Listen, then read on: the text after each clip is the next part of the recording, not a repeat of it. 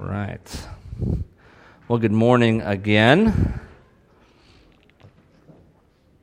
At the beginning of this series, uh, if we've been in this series for quite some time.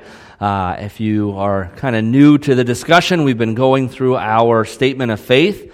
Uh, we are part of the Christian Missionary Alliance, and so we have an official statement of faith, what we say we believe. Uh, and if you are, uh, I would say, a regular attender or a member here, um, kind of just by being here, you're professing this is what I believe. This, these are the tenets of my faith as well, because I'm under this teaching, under this authority. And so uh, I thought, well, it would probably be wise if we actually knew what our statement of faith said.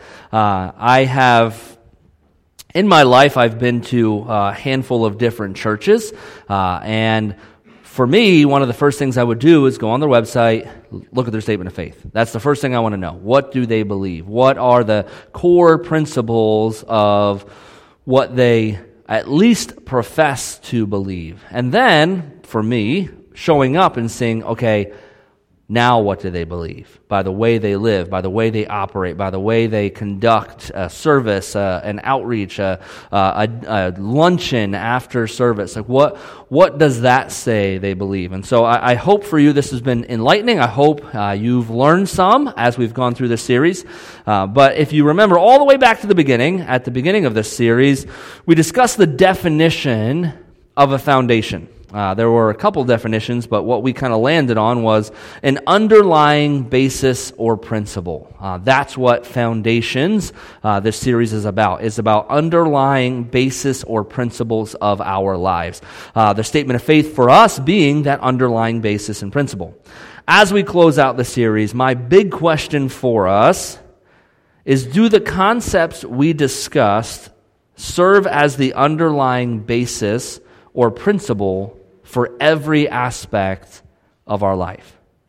That's to me the question. As we uh, step out of this series, as we go into our next one, as we reflect back on what we've talked about and what we've learned through this series, do the concepts that we've discussed serve as the underlying basis and principle for every aspect of our lives? Or, where I think a lot of Christians fall, do we just agree with them and then keep them in their nice little box we call our spirituality.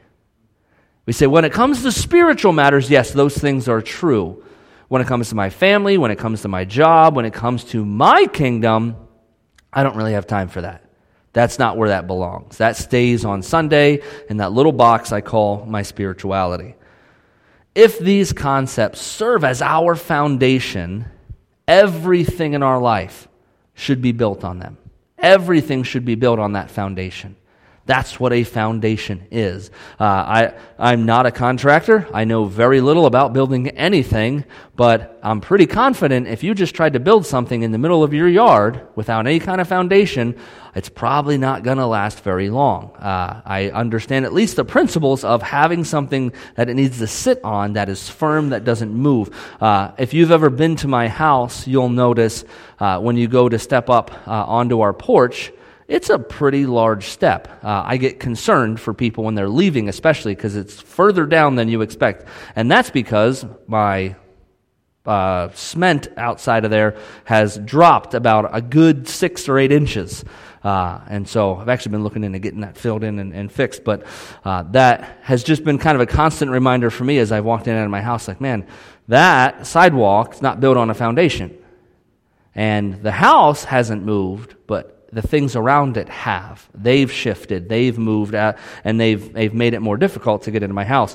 Uh, and I think that some of us have done similar things. We've attached things to our, our home, our life, but because they don't have the foundation in Christ, we wonder why are they shifting? Why, why did they move? Why aren't, why aren't they secure? Why, why am I experiencing these problems? Thinking of a foundation for a house now, um, using the analogy of a foundation in a house. What is something they must do before they can begin the foundation? They have to remove a lot of what was there to make room for the foundation. Uh, the foundation needs uh, something, so uh, whether you have a basement or not, they're going to dig up some area, they're going to flatten it out, they're going to level it. There's a lot of work that goes in to a foundation, but one of the big parts of it is the removal process. So, a question I have for us is as we, as we have journeyed through this series, what did God need to remove to prepare the foundation? See, the Bible tells us in Colossians 3 5, put to death, therefore, what is earthly in you sexual immorality, impurity, passion, evil desire, and covetousness, which is idolatry. There's a putting to death part of our walk with Jesus that uh, if you have arrived, uh, you could I'll give you my mic. You can preach because you're definitely more qualified than me. Like, if you've gotten to a place where nothing ever needs put to death anymore, then by all means you should be up here because uh, I, I haven't. I've definitely not gotten to that place. Uh, I don't think I make it a, a, full day without finding something that needs to be put to death. And and so we, we walk through this life and, and we can hear sermons, we can hear teaching, and we can walk away from it without that that burden that something needs to die, something needs to go, some excavating needs done in our life. See, it doesn't matter how good the foundation is, and Christ is the best foundation. If you just try to build it on what is currently there, it's going to fail. It doesn't matter how good you build it. It doesn't matter how firm it is. I, I, I remember when I lived in Morgantown, I, I literally know nothing about houses. Uh, and someone was uh, in, in under the stairs or something. They, they saw the, the foundation, and I now I don't even remember what it was called. But apparently, it was the best kind of foundation you can have in a house. Uh, it was some type of extra things that were around the foundation. I know nothing. I'm not even going to bother trying. But uh, it was a great foundation. But if you just set that on the ground, it's not going to last long. There needs to be work that prepares the ground, that prepares everything for that foundation. Uh, there has to be a significant amount of excavating, especially if there's a lot of problems. If there's a lot of things going on, then you're going to need extra stuff to put in there to level it to make sure things don't shift around. Uh, around here and in Morgantown, I, I was kind of surprised when I was looking into like home insurances. Like, oh yeah, you got to find out if there are, are mines, open mines under your home. And I'm like, hold on, what? Like, I'm not, I'm not okay with that. If there is, I'm moving. I'm not just getting extra insurance. Like, I'm out of here. Uh, and in, I, I know in Morgantown, I don't think in our current house there's an open mine under us, but in Morgantown, there were like two open mines under us. Uh, I'm like, well, that, that's rough. But especially in a place where it's known for shifting and things are, are known for moving, uh, you need extra work. Any of us were perfectly prepared for the foundation of Christ when He met us? No work needed done, nothing needed removed, everything was already perfectly set? I don't think so. We all needed work. And here's the problem, though we continue to need that work. We continue to need help. Uh, have you ever been in a house where the foundation was crumbling in, where it was like falling apart, things were coming in, water had either seeped in or something? I've been, I've seen that happen, and the amount of work it takes to fix something like that, it's a lot of work. And that to me is kind of the work that we're involved in as being a Christian, as we walk with Jesus, is that he, he's constantly doing work. He's constantly fixing problems that we cause through our lack of understanding. Our, our sin gets in the way and we cause these problems. There has to be excavating. If we're not able to identify the things that the Lord is removing from our lives as He develops us, we have to ask are we being doers of the word or just hearers? We said at the beginning of this series that the goal was not to just provide information. That's not what this series was about. If all we did was learn facts during this series, it was a waste of your time. I want to make that clear. If all you did was gain more knowledge, if all you did was understand theology better, we wasted your time because that's not going to do anything. Understanding theology better, getting more information, understanding, well, now I know what postmillennialism and premillennialism, that doesn't do anything for us if that's all we did was gain information. My hope and prayer for all of us is that we would be doers of the word, not hearers only. In James chapter 1, verses 22 to 24. It says, But be doers of the word and not hearers only, deceiving yourselves. For if anyone is a hearer of the word and not a doer, he is like a man who looks intently at his natural face in a mirror. For he looks at himself and goes away and at once forgets, uh, forgets what he was like. I don't know about you, but I look at, around at our culture. I look around at, at Christianity as a whole, and I'm like, man, we're hearers of the word. We're not so hot at the doer part. When, when we look at the problems that, that we deal with, when we look at the anxiety that we deal with, when we look at the sin problems, the, the, the, it's, it's like I feel like a, a single year hasn't gone by that some prominent leader hasn't fallen in the faith and, and committed this uh, heinous sin and, and, and, run off with somebody and done all these things and say, well, hold on. How? If we're being doers of the word, if we're constantly peering into God's word, if we're reading it, and if, if the Holy Spirit is speaking to us and excavating and pulling this junk out of us, how do we still have all this stuff? How do we have churches full of immature Christians who just don't know how to genuinely walk with Jesus? It's because we just like to hear about Jesus. And, and, don't get me wrong, I do love the encouragements. I love when, when, when God is doing something, especially when a sermon hits your heart, and, and, you, and I, I do appreciate that when you say, hey, thanks, Pastor, that sermon. But if that's all it does is like, man, that was a good sermon, great, awesome. Walk out, and we just continue to live our life the way we were before we came. one of the prayers I pray over us, you know, the elders, we gather for prayer a lot of Sunday mornings, and one of my prayers, pretty frequent prayers, is that we would leave different than we came that's, that change would occur. See, if information, if we leave the same as we came, then all we did was gain information. But if we leave different, if it affects us in a way that says, I'm going to make change now, I'm going to change the way I'm living, I'm going to draw, even if it's a baby step toward Jesus, it's a step toward Him. And that's what we, every time we hear a teaching, every time that we, that we look into the Word of God, my hope is that we leave different that it changes us, it affects us in some way. I think too often we hear a teaching from the Word, whether it's a sermon or somebody on TV or a podcast or whatever, and we can think, that's a really good principle. I'm going to add that to what I'm doing. We forget sometimes that we need to subtract first. Sometimes before God can add something to us, before the Holy Spirit can add a character trait, before He can add a fruit of the Spirit, we need to drop the fruit of Bruce, the fruit of whatever your name is. We need to lose that in ourselves so that it makes place for the fruit of the Spirit, for what God wants to do. And instead, we just keep trying to add on and say, like, well, these are good principles, this is good teaching, I'll just keep adding this to what I'm doing. And we don't stop to think, okay, whew, what are you doing, Lord? What needs to go? What needs to die? See, for true change and growth, repentance is the first step many, many times. Releasing what was into the hands of Jesus and turning from it. I feel it, there's, I could probably put my hand on about five big, big things that I feel like we've lost as the church. And I think repentance is up there as one of the things that we've forgotten how to do. We don't do it well. We do it privately, we do it quietly, we do it with all of our pride still intact, and that's not what repentance is many times. Repentance sometimes is ugly, messy, and it hurts, but man, is it good to get back to the Lord and leave things at His feet. You know, it doesn't even always have to be a big sin issue. I think sometimes we have to think, well, oh, to repent, it has to be this big deal. Maybe what you need to repent of and turn from is accepting good when God has prepared for you his best.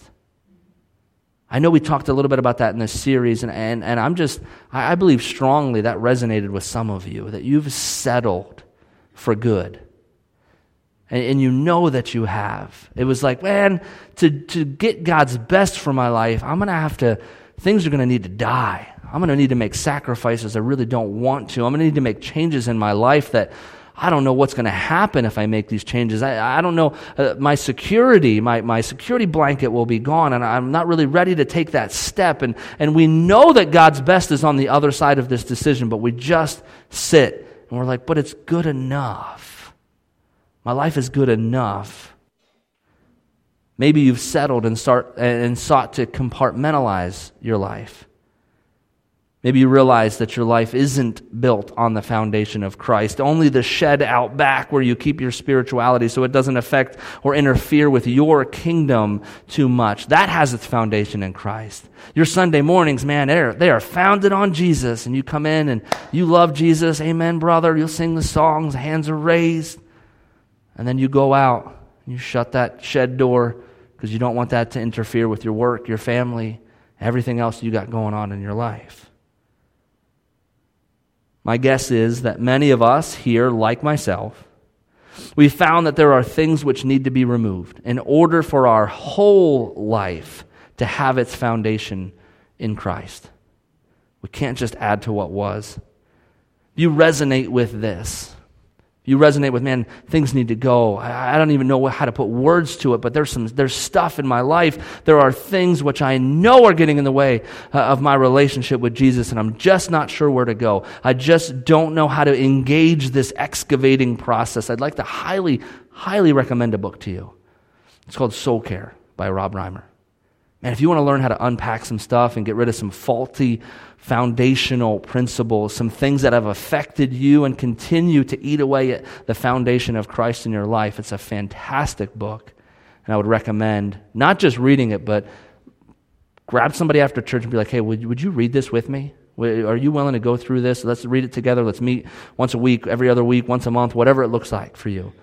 And we're going to do all the exercises. We're going to do all the work. We're not going to skip a single thing. We're going to do this man, you will go through an excavating process in your life which is going to be awesome. Because Christ will fill every everything that you pull out, Christ is going to fill more with himself. And that there's nothing like that. Yeah, it's going to hurt. Sometimes it really stinks. And it's tough. But it is always worth it. Unlike the foundation of a house, this isn't an all at once project. The hope, I don't know about you, I've never had a house built. I've, I've, I know people that have had homes built. But I'm pretty sure the hope is not, uh, you don't hire somebody to come in and build a foundation thinking, well, in, in five years we'll dig it up, we'll do it again. Uh, that's not what I want. I want that thing to last for the next 200 years. I want that house to be firm, to, to not have to need any work in the foundation uh, for a long time because I plan to build my entire house on top of it, and everything uh, goes on that. For a house, that's a, that's a one time deal. But for Christians, it is a lifetime, ongoing process as we remove the faulty parts of our foundation, the things that we think are Jesus. I, I encounter so often people who, who uh, they have these wrong beliefs. You know, we create these, uh, this idea of God in our heads, and we get really mad at Him when He doesn't live up to what we have determined He should do, or the way that He should act, or, or the things that He should have done. We can struggle with that. That's a faulty foundational principle. So we ask the Holy Spirit to do more excavating. Any, any time that I come to a place where I'm like, Lord, I'm confused, I'm a little mad at you, and I'm not sure what to do, where to go from here. It, it's a clear sign. God hasn't changed. He, he's still good, and He's still all powerful, and He's still all loving. And so there's something wrong in me that I need, to, I need some work on this. So, Holy Spirit, will you do some excavating? What needs to die in order for us to move forward? Romans 12, 2 says, Do not be conformed to this world, but be transformed by the renewal of your mind, that by testing you may discern what is the will of God, what is good and acceptable and perfect. This, this transformative work, if you've been a believer long enough, you know, it's, man, is it a process. It's like you get to this place where you're like, man, I feel like I'm doing real good. And then you go through these seasons where you're like, I am, am I even saved? Do I even know Jesus? I mean, I, I, I would easily confess to you, I probably doubt my salvation more than a pastor should sometimes. I, I, deal with my sin, I, I run into these problems, and I'm like, man, do I even know Jesus? Like, what is wrong with me? Why do I keep running into this wall? Because we have this sometimes wrong idea that, man, if we, if we were true Christians, everything would just go so well, right? We'd never sin. We'd, you know, we would never be faced with like the ugly parts of ourself, but it's just not true. So often we run into those. And I was just having this conversation with someone. I said, for me, going back to Romans and, and, and understanding when Paul says, I don't do what I want to do, and I, and I do what I don't want to do. And, and I know I've talked about this. I've never heard like good, good sermons on this exact t- topic, but the thing that always gets me is Paul, he's talking about what he wants to do. The fact there is this desire to honor God that's the mark of a believer. Not, I want to fit in with this group of people. Not, I don't want to get caught. Not, I don't want problems in my life. But I genuinely want to do what God wants. That comes from a, a regenerated heart. That comes from a life. And so when you have this battle, the enemy is always so quick to be like, oh, you dirty, rotten sinner. If you were a true Christian, you wouldn't be struggling with this. Very often I'll, be, I'll remind him, man, the fact that this war is being waged is proof that I am his. The fact that we're having this problem and this battle is, is here tells me I am his because I want, more than anything, I want to honor him. And that's why I'm so bothered right now. It's because I'm living a life or I'm dealing with a problem that's not honoring to him. Part of what we talked about in this series was the sanctifying work of the Holy Spirit. 1 Thessalonians 5 23 and 24 says, Now may the God of peace himself sanctify you completely, and may your whole spirit and soul and body be kept blameless at the coming of our Lord Jesus Christ. He who calls you is faithful, he will surely do it. My hope is that Nobody that's been with us through this series has gotten the entire way through it and thought, well, I guess my foundation work is done. Uh, it's perfect. Everything is complete. I can now move on to different things in my life. When we stop realizing the areas uh, uh, that need growth in our life, we stop moving toward Jesus. When we get to a place where we think, I'm good, the enemy wins. Unless you're standing before Jesus, and you're already in heaven, then there's still work to do. There are still things which need done. If our foundation, here's a reality, if our foundation was completely in Christ, without fault, without error, we wouldn't sin. That's a reality. If everything about our foundation, if everything was built on the perfect foundation of Christ, then nothing built on top of it would be, there would be no error and what was built on it. Every sin can be traced back to a faulty foundational principle, a faulty view of who God is, how he operates, or his relationship to us. One of the many lies of Satan in our lives is that when we sin, he convinces us ah, it's just a one time thing. It really doesn't need to be addressed. It's not that big a deal. It was, you know, you, you just blew it in this one specific isolated incident. No need to worry about it. No need to get concerned about it. Instead of acknowledging that every sin is a symptom of an underlying heart issue. Every sin has, you can trace back to some faulty way that we view God, the way we view ourselves, the way we view God, or his relationship to us. There's something wrong with the way we see that or else we wouldn't sin. Because we're not slaves to sin. We don't have to sin. We choose to, and that always can be traced back to something that's wrong with the foundation we have in Christ. See, our sin should bother us.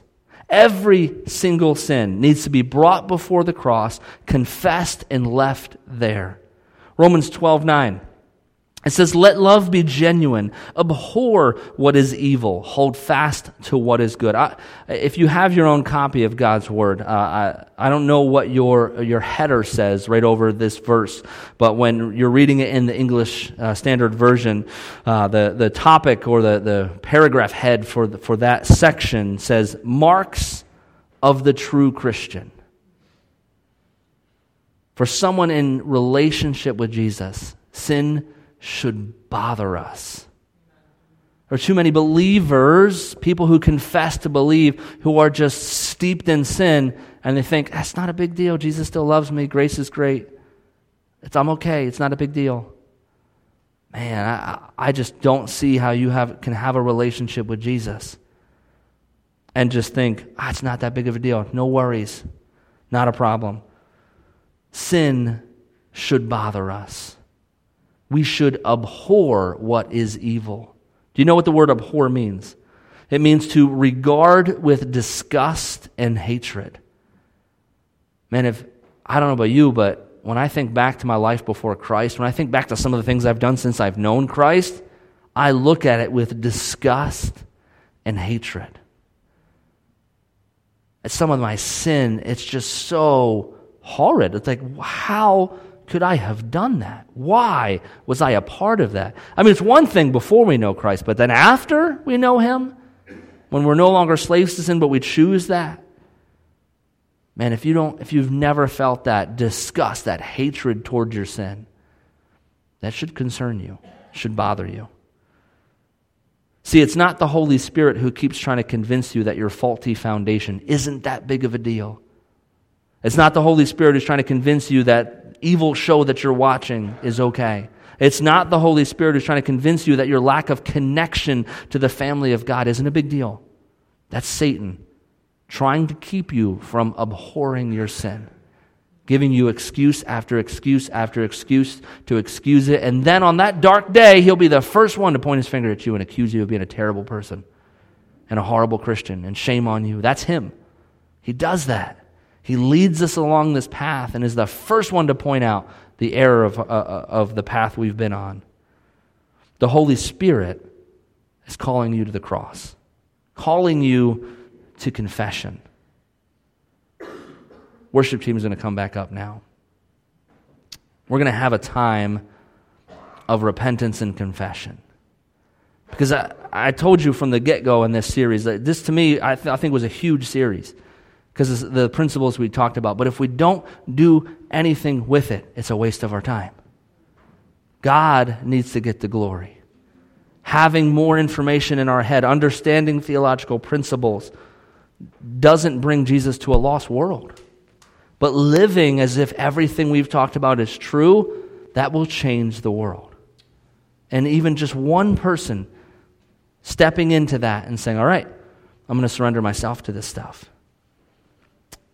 So we're going to have a time of repentance and confession. We're going to follow the instructions of Scripture. James 5:16 says, "Therefore confess your sins to one another and pray for one another that you may be healed. The prayer of a righteous person has great power as it is working." It might not be physical healing that you're seeking today. That might not be exactly what we're dealing with, but maybe emotional, mental, or spiritual healing due to a faulty foundation. We're going to read through our statement of faith one more time before the, the worship team sings. Because I want to do that to give the Holy Spirit an opportunity to highlight something. As we read through that, if the Holy Spirit makes something jump out to you and says, This, this is not being lived out in your life. This is where I want to do some excavating. And then we're going to sing that last song that we sang before the sermon, Build My Life. And my hope is that we'll confess any of our faulty foundations before the Lord. So, one more time, let's read through this and then we're going to sing. There is one God who is infinitely perfect, existing eternally in three persons Father, Son, and Holy Spirit. Jesus Christ is the true God and the true man. He was conceived by the Holy Spirit and born of the Virgin Mary. He died upon the cross, the just for the unjust, as a substitutionary sacrifice, and all who believe in him are justified on the ground of his shed blood. He arose from the dead according to the scriptures. He is now at the right hand of majesty on high as our great high priest. He will come again to establish his kingdom, righteousness, and peace. The Holy Spirit is a divine person sent to indwell, guide, teach, teach, empower the believer, and convince the world of sin, of righteousness, and of judgment. The Old and New Testaments, inerrant as originally given, were verbally inspired by God and are a complete revelation of His will for the salvation of men. They constitute the divine and only rule of Christian faith and practice. Man was originally created in the image and likeness of God. He fell through disobedience, incurring thereby both physical and spiritual death. All men are born with a sinful nature, are separated from the life of God, and can be saved only through the atoning work of the Lord Jesus Christ. The portion of the unrepentant and unbelieving is existence forever in conscious torment, and that of the believer in everlasting joy and bliss. Salvation has been provided through Jesus Christ for all men, And those who repent and believe in him are born again of the Holy Spirit, receive the gift of eternal life, and become the children of God. It is the will of God that each believer should be filled with the Holy Spirit and be sanctified wholly, being separated from sin in the world and fully dedicated to the will of God, thereby receiving power for holy living and effective service. This is both a crisis and a progressive experience wrought in the life of the believer subsequent to conversion. Provision is made in the redemptive work of the Lord Jesus Christ for the healing of the mortal body. Prayer for the sick and anointing with oil are taught in the scriptures and are privileges for the church in this present age. The church consists of all those who believe on the Lord Jesus Christ, are redeemed through his blood, and are born again of the Holy Spirit. Christ is the head of the body, the church, which has been commissioned by him to go into all the world as a witness, preaching the gospel to all nations. The local church is a body of believers in Christ who are joined together for the worship of God, for edification through the word of God God for prayer, fellowship, the proclamation of the gospel, and observances and observance of the ordinances of baptism and the Lord's Supper. There shall be a bodily resurrection of the just and the unjust. For the former, a resurrection unto life, for the latter, a resurrection unto judgment. The second coming of the Lord Jesus Christ is imminent and will be personal, visible, and premillennial. This is the believer's blessed hope and is a vital truth, which is an incentive to holy living and faithful service. As the worship team plays, I encourage you to stand and just confess to the Lord the areas where some excavating needs done. If you'd like to be prayed over, I encourage you to step out into the aisle. If you see someone step out into the aisle and you're near them, two, three, four people, whatever, gather around them, pray. If you feel the need, if you feel the Holy Spirit pushing on you and pressing upon you, that it's not just God you need to confess to, but you need to confess to a brother or sister, go to somebody. This is a family. I hope you have people here that you're connected to. Go to them. Confess some faulty principle. Confess, man, I, I, just I just don't believe God is who he says he is. And I don't know what to do with that. I keep hiding it. I act like it's all good. I keep coming into church and putting my hand up during worship songs, but I don't believe any of it. I don't know what to do with this. Whatever it is, we can handle it. We're a family. We'll, we'll walk through it together. Just don't keep operating on that same faulty principle and trying to act like it's all good. So if you'd like to be prayed over, step out into the, into the aisles. And those of you around them, it, you don't have to be an elder. You don't have to be a deaconess. You don't have to be a member here. Put your hand on someone and pray over them. The Spirit of God lives inside of you. You have just as much right to pray over them as anybody else here with whatever title they have. If you can't step out into the aisle, but you'd like some prayer, just raise your hand. If you see some hands raised, go on over, pray over them. Let's commit as we sing this song to build our lives on Christ our foundation. Let's sing.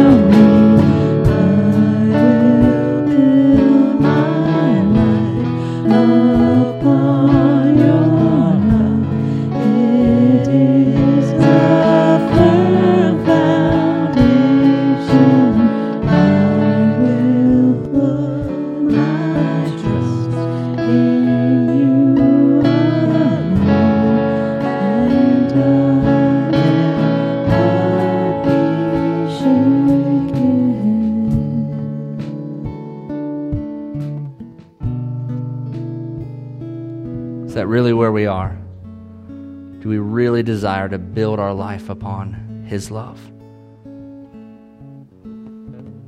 Man, I, I just look around and I see so many lives that are just so wrecked, so lost.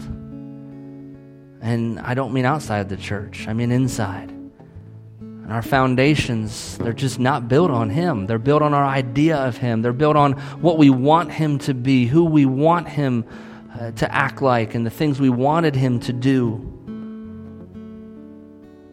I know the Lord is doing things. I know the Holy Spirit is at work here. I know there are some some of us we didn't step out, but we know in our heart we're in desperate need of some intervention from God. We don't want to admit it. I don't know. Some of us we've just been maybe we've been here too long. We're too worried about what people will think if we confess and be like, "Man, I don't know what I'm doing. I've I've been in that dark night of the soul. I haven't heard God's voice and I can't even tell the last time it was for me. I haven't felt passion for him in ages." and I don't know what to do with it. I'm so lost. And I would love to pray with you if that's you. Whether you come privately or publicly, that's not what's important. But you would take that step, you would confess that brokenness before Him, and man, He will meet you there. Part of that song, let me find it. There it is. Show me who you are and fill me with your heart. And that's a prayer right there for this week. If you're struggling, if there's something to just ask God, show me who you are. That's an open ended prayer. I like that one because it, it doesn't define what it has to look like. It doesn't tell him, this is what I want. It just says, show me who you are. In some way, some fashion, some, some work through a person, through an event, through a circumstance. Show me who you are and fill me with your heart. But notice what happens immediately in this sign. I love this. And lead me in your love to those around me. Man, when you've been rescued by Him, you can't wait to tell other people about it. When you've experienced that work, when He's done what He's going to do in our hearts, we can't wait to tell our neighbors, to tell our family, to tell other people. We said at the beginning of this series, the goal was not just to provide information. All we did was learn facts during this series is a waste of our time. My hope and prayer for us, one more time, would that we would be doers of the word, not hearers only. So, for one last time, I'm going to read James chapter 1, verses 22 to 25. But, but be doers of the word and not hearers only, deceiving yourselves. For if anyone is a hearer of the word and not a doer, he is like a man who looks intently at his natural face in a mirror. For he looks at himself and goes away and at once forgets what he was like. But the one who looks into the perfect law, the law of liberty, and perseveres, being no hearer who forgets, but a doer who acts, he will be blessed in his doing. I pray that you are blessed in your doing. As you leave this place, I pray you leave changed. From the day one, sermon one of foundations to now, I pray that you have been changed. I have been. And I hope you have been too. Let me close with a prayer of blessing through Scripture. Let's pray. In Matthew 24 27, it says, Everyone then who hears these words of mine and does them will be like a wise man who built his house on the rock. And the rain fell, and the floods came, and the winds blew and beat on that house, but it did not fall, because it had been founded on the rock. And everyone who hears these words of mine and does not do them will be like a foolish man who built his house on the sand. And the rain fell, and the floods came, and the winds blew and beat against that house, and it fell. And great was the fall of it. Lord, I pray for us every person here, every person watching, God, their foundation would be on the rock. Lord, there are so many people who confess to know you, who, when the storms came, when the floods came, when the rain fell and the winds blew and beat on their house, it fell. Because it was built on the foundation of who they wanted you to be or, or who a false teacher told them you were or who a faulty church told them you were. God, I pray that we would do some excavating. We would remove those things in our heart and our life which are not you. They look like you. They might, they might really be a good imitation, but they're not you. Lord, would you pull those things out? Holy Spirit, would you dig into us? Pull out those faulty foundational principles, Lord, and replace it with you. Replace it with your truth. And Lord, I just want to acknowledge that can't happen if we're not in community, if we're not in your word, then it's not going to happen. There will be nothing to replace it with. So, Lord, I pray you would take us on a journey, that you would heal the broken places of our heart, you would bring order to the chaos that is in some of our hearts and our minds even now. We're so afraid to confess it because we just don't know what will happen. Lord, I pray for a spirit of repentance to fall over us, that we would repent of those things which are not of you and which need your hand and need your touch. God, would, would we, moving forward, have a life built on a foundation that is you, that is your love, that is your word? And would it change everything about the way we live? In Jesus' name we pray. Amen. Amen. Amen. Thank you so much, everyone, for your interaction through this series and for what God's done. We're going to take about five minutes and then we'll start our congregational meeting. Again, you don't have to be a member to stay. If you want to stick around, you're welcome to. Only members can vote, but you're welcome to stick around for our congregational meeting. we'll make it short and sweet and get out of here soon. God bless you all.